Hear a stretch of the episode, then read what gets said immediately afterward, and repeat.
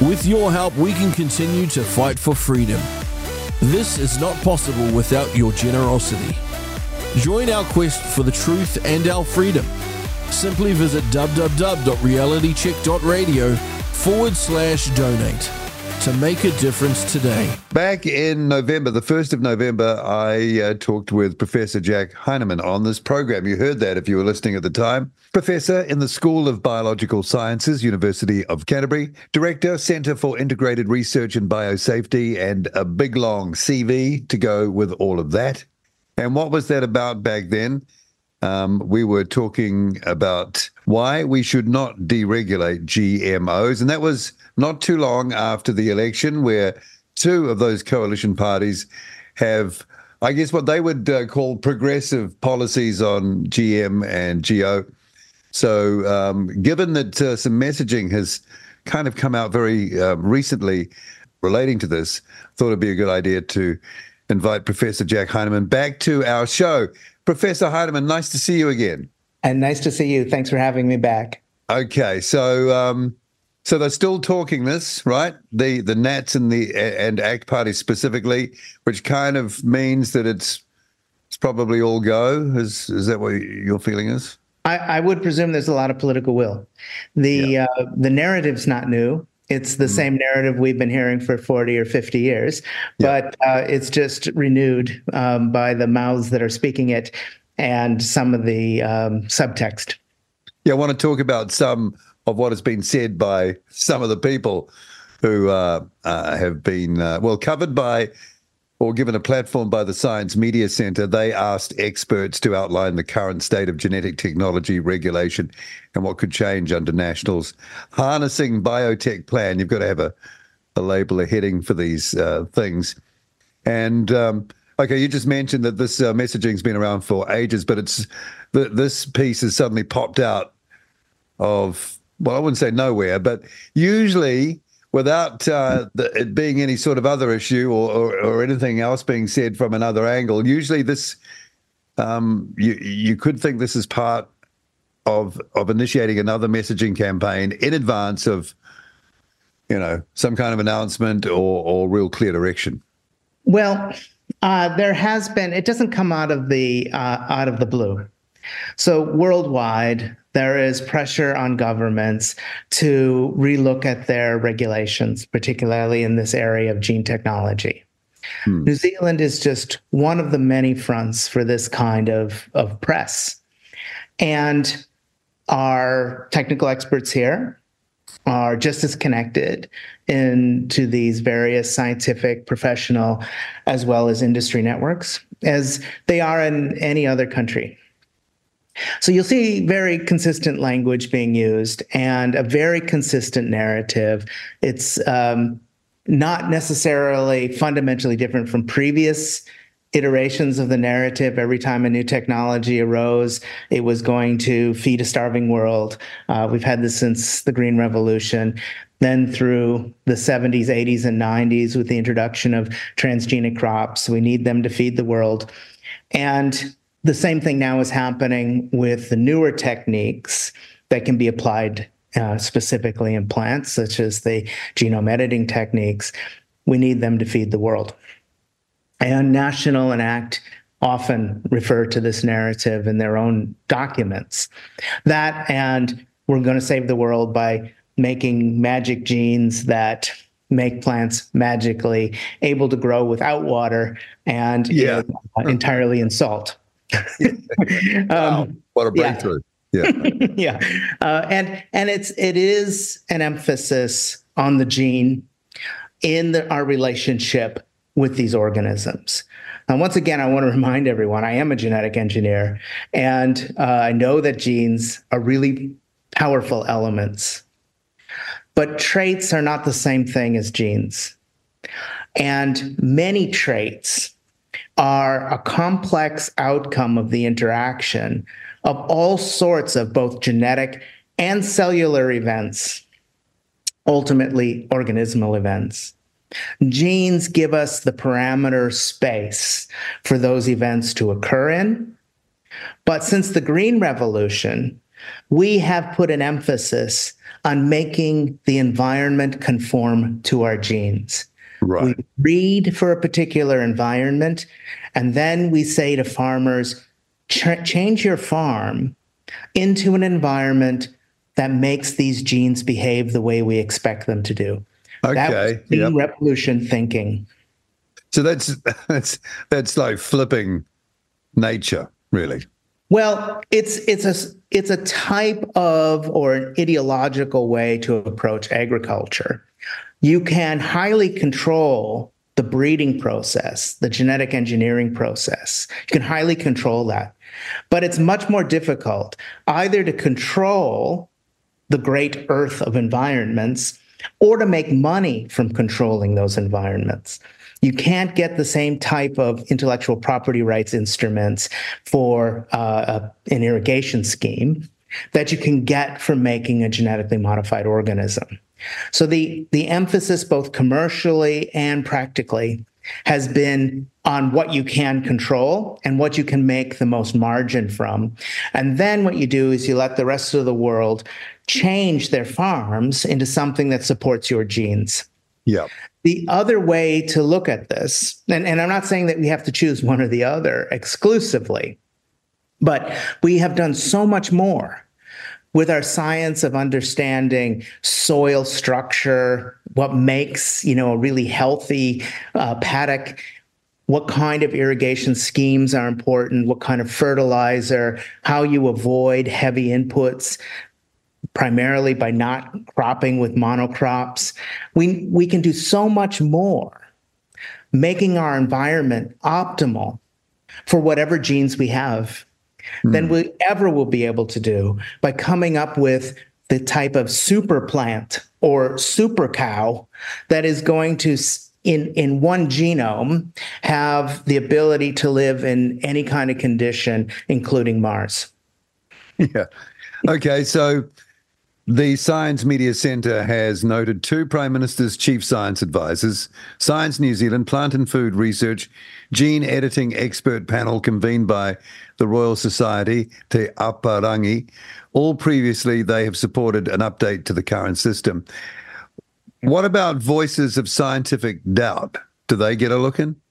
uh, well I, I don't know if uh, i don't get a look in for that reason or for I other reasons just answered the question. but but but certainly uh, you know the royal society didn't reach out to me um, and and yeah maybe maybe it does suggest a little bit of a lock-in in our community. Uh, you have highly motivated entrepreneurially um, directed technical experts that whose voices have been collected here. And uh, you know i am published in this area, and I serve on the at the international level, producing guidance on risk assessment, risk management, and agriculture. Uh, so um, even though it's a small country, there probably were obvious voices they could have uh, engaged in this. But on the other hand, from my perspective, you wonder whether your if if I had been asked and then had decided to participate, whether that would give credibility to a decision making process that I didn't believe in. Uh, it's, Right, it's gotten to the point where to be a critic is also possibly to have some value by uh, inclusion uh, as a minority. Yeah, like window dressing Yeah. kind of role. a, a tokenistic approach to incorporating that voice. And I'm not saying that would have happened. I mean, I don't know what would have happened, uh, but it is something we have to consider when you have the the real power of industry, entrepreneurial and political alignment in the area of biotechnology. Whether we do get open, fair fora for considering different points of view. Certainly in this area, because everyone inevitably can or will be affected by it. Okay, so um, I'm looking, and you just um, mentioned the word entrepreneurial. I'm looking at some of the um, the names that were uh, providing that expert commentary and what they do, what they say, and what they they do. One thing that strikes me about, and we'll go through some of that in just a moment, about what these people say is they just sound so confident. You know, like like really confident. Like there's no doubt. How could you reach that level of confidence? Do you think? I don't know because I don't have it. Uh, I and there's, but I can remember now for 20 years or so, science communication has really developed. And almost always, as scientists, we were told to quit expressing uncertainty, Right. putting error bars on our statements, because the public wasn't smart enough to understand that your qualification wasn't a disqualification of the ultimate beauty of the science and the technology you were talking about. So we've been uh, for a while training scientists to be far more Front-footed. overly confident Yeah. uh, and and and simple in our messaging. But uncertainty is always a part of highly technical scientific enterprises. There has to be an uncertainty level. So I'm also a little bit, I guess, uh, skeptical when I see such statements being made. It does it doesn't look to me like they're being made for the benefit of society. It looks like they're being made primarily for the benefit of the technical developer Yeah. who may also believe that what they're doing is good for society. And that's the entrepreneurial bit that comes into it then. And we and we know that um, that is a very strong uh, motivation if, if someone's been uh, caught that bug. Okay, so um, let's go through a few of these. Science media expert commentary was provided by Dr. Revel Drummond, scientist at Plant and Food Research Limited, who says the law should be simplified, made consistent, and updated to reflect current scientific understanding. Well, you'll have a comment on that. Reflect current scientific practice, and that too, but also be forward looking and flexible, better align with the laws of our major trading partners, and better reflect current citizen and consumer attitudes. And there's more. But it turns out um, that his conflict of interest is investigating potential of gene technologies in a New Zealand context. So he would say that, wouldn't he? Well, I mean, one could naive, you know, at face value, the statement just says he investigates the impacts or, or whatever of gene technology. It doesn't mean that um, he is uh, investigating how to introduce gene technology. So I, I don't really know. Okay, so there's not even enough to go on there, really. Yeah. But but certainly there's an, a number of people who are aligned with institutions who are on a public track record of being very unequivocal uh, in supporting uh, and advocating for the introduction not of gene technology because remember we have gene technology here. Yep. We're using it every day in uh, both private and public laboratories. It's a fundamental underpinning of the kind of science that scientists like me do, and it has been for many decades.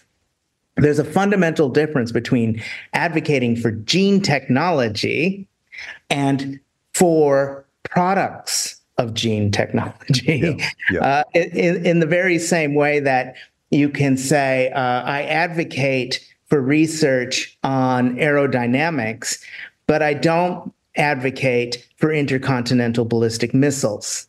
Yeah. This is a key distinction. Yeah. Right. Um, but there are many. Uh, there are many. Uh, the public sector, since the neoliberal reforms of the '80s, has to return something based on the output of its activity, and it does that by producing intellectual property and then licensing it to the private sector. And the private sector will only license intellectual property that it can make a margin of profit from. Of course. Yeah. And that's the product of gene technology, not the, necessarily the gene. The So that's what gets out is the product. yes, Um, if anything that's gets right. out. Yeah. That's right. So the advocacy, when it becomes for the product, is aligned with some type of application or commercial interest in general. That's Yeah. a bit stereotypical, but mostly true. Uh, and advocacy for the, the techniques and the ability to use the techniques to understand living things and also to breed organisms that do fit our environmental parameters, that's very much different. Yeah. Okay, I just want to mention a couple more of these because I think it helps people to get it straight in their own minds. Dr. John Caradus, CEO Grasslanz Technology Limited, he's quoted in this as saying, while a cautious approach to regulating GM crops may have been justified in the early years of GM crop commercialization, in the interim 25 years, with an expanding knowledge of plant genom- genomics, it's now understood that the genetic engineering process itself presents little potential for unexpected consequences that would not be identified or eliminated in the variety development process before commercialization. C- Can he can he really say that with any sort of um, certainty? There is there is a valid basis for saying such things. I personally don't agree Yeah. that you can take it to the extreme of now saying we can have confidence in every process to yield a safe product, uh, or that the use of regulation would be disproportionate to ensuring a safe product. I don't agree with that outcome. But there are what we do as genetic engineers is still determined by the laws of physics. We can't do something that this universe doesn't allow to be done because we're not we're not magicians.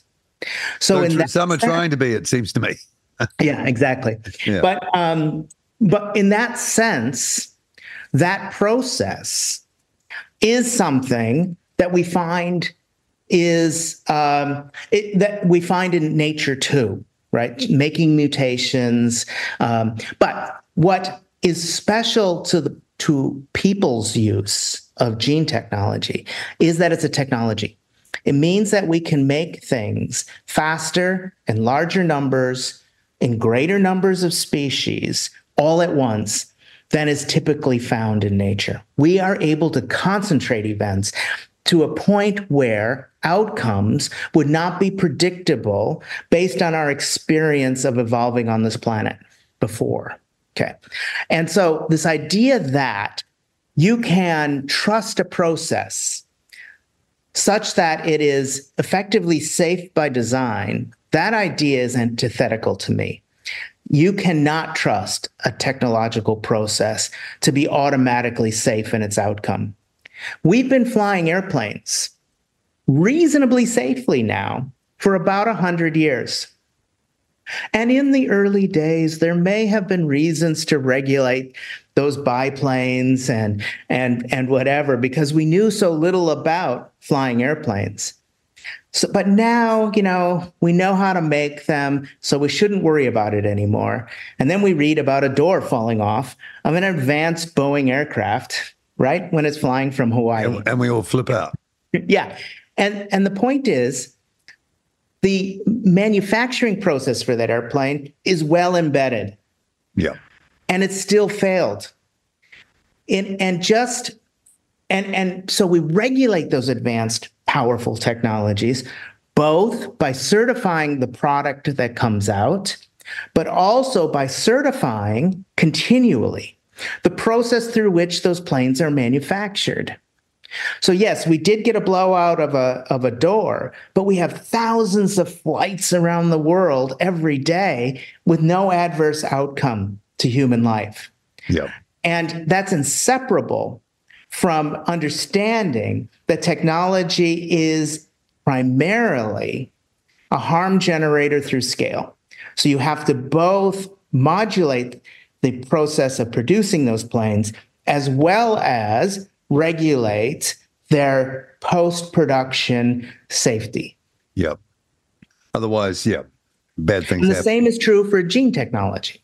Yeah. So just because I can make something that will turn out to be safe doesn't mean that I can't, I'm prevented from making something purposefully or by accident that is unsafe. There's And nothing this- in the technology to prevent me from making something unsafe yeah. Through incompetence. Yeah, well, that's right.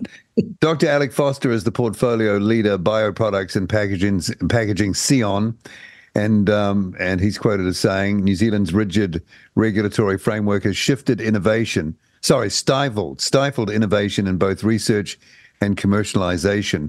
The regulatory burden has been cited by notable biotech companies as a primary reason for moving offshore. That that's like kind of sounds a bit blackmaily.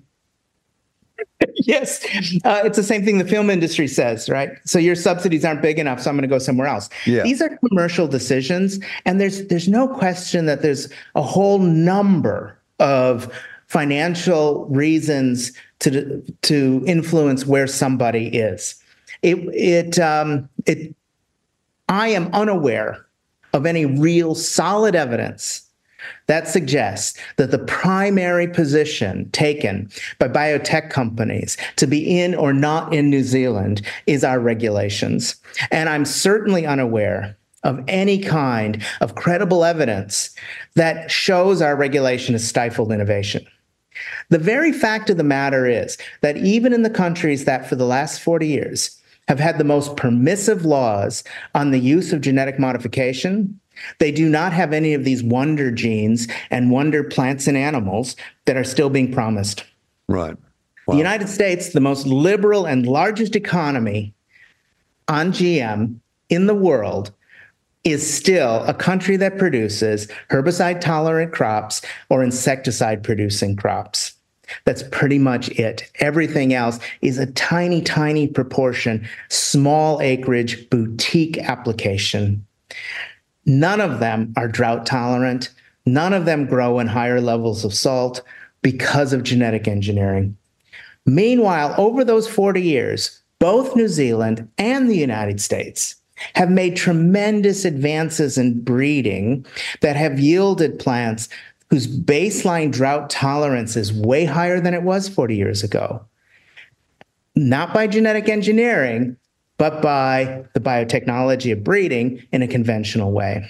Yeah. So that doesn't mean that they have to be at odds with one another, but we are being sold a line that there is an easy pathway to the miracle plant.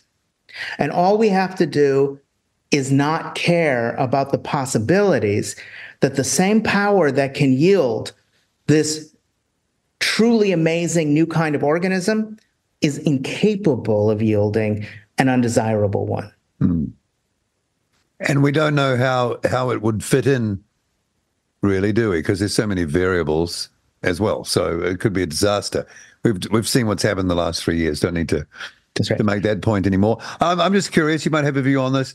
Seems to me that the Greens of not too long ago were, you know, you, you mentioned GE and they'd flip out, they'd, they'd fall over and they, and they they wouldn't like it there seems to be an acceptance of it now in that part of the political spectrum.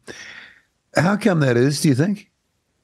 I really don't know. And I, I can't, I don't have any special insight into the Green Party. Um, I know that they still have a constituency that isn't comfortable.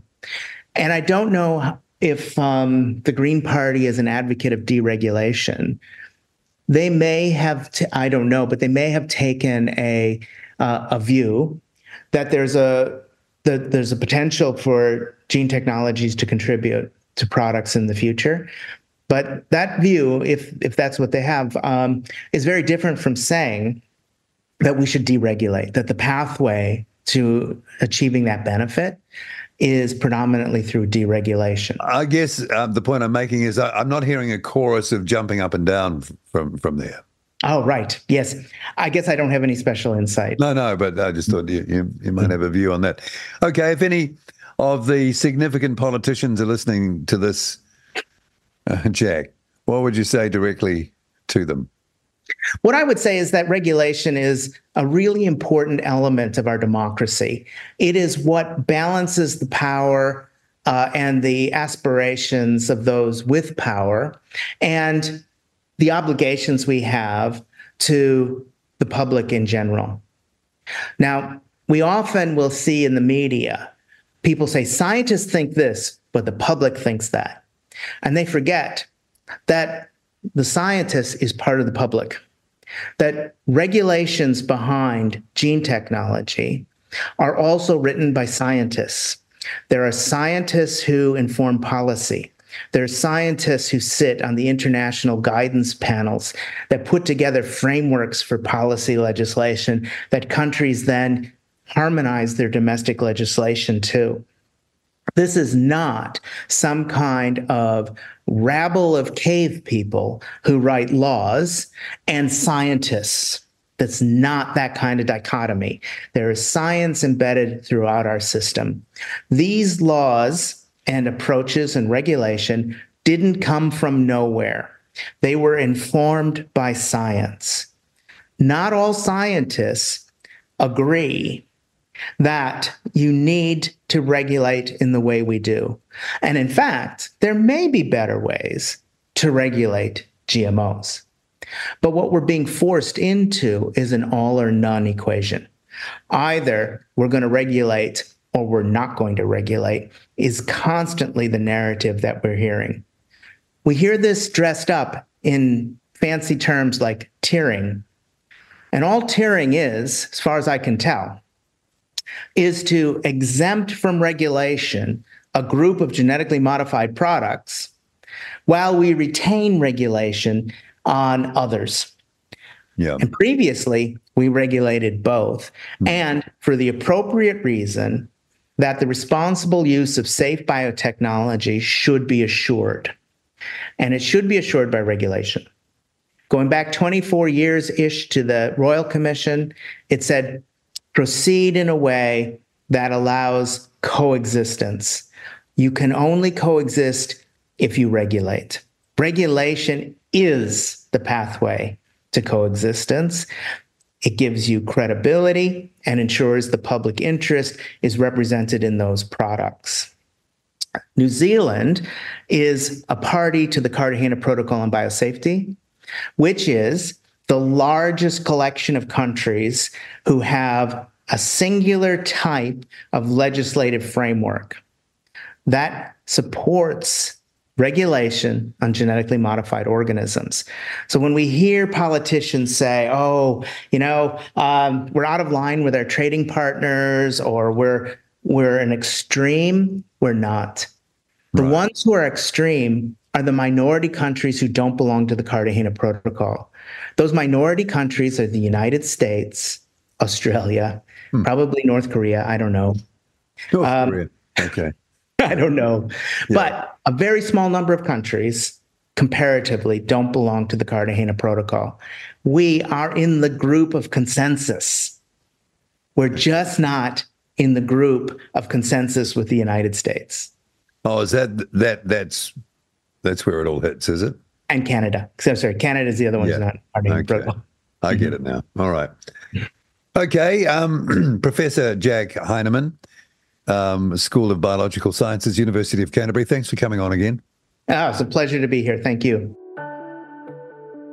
With your help, we can continue to fight for freedom, reach new audiences, and bring important information to the public free of charge.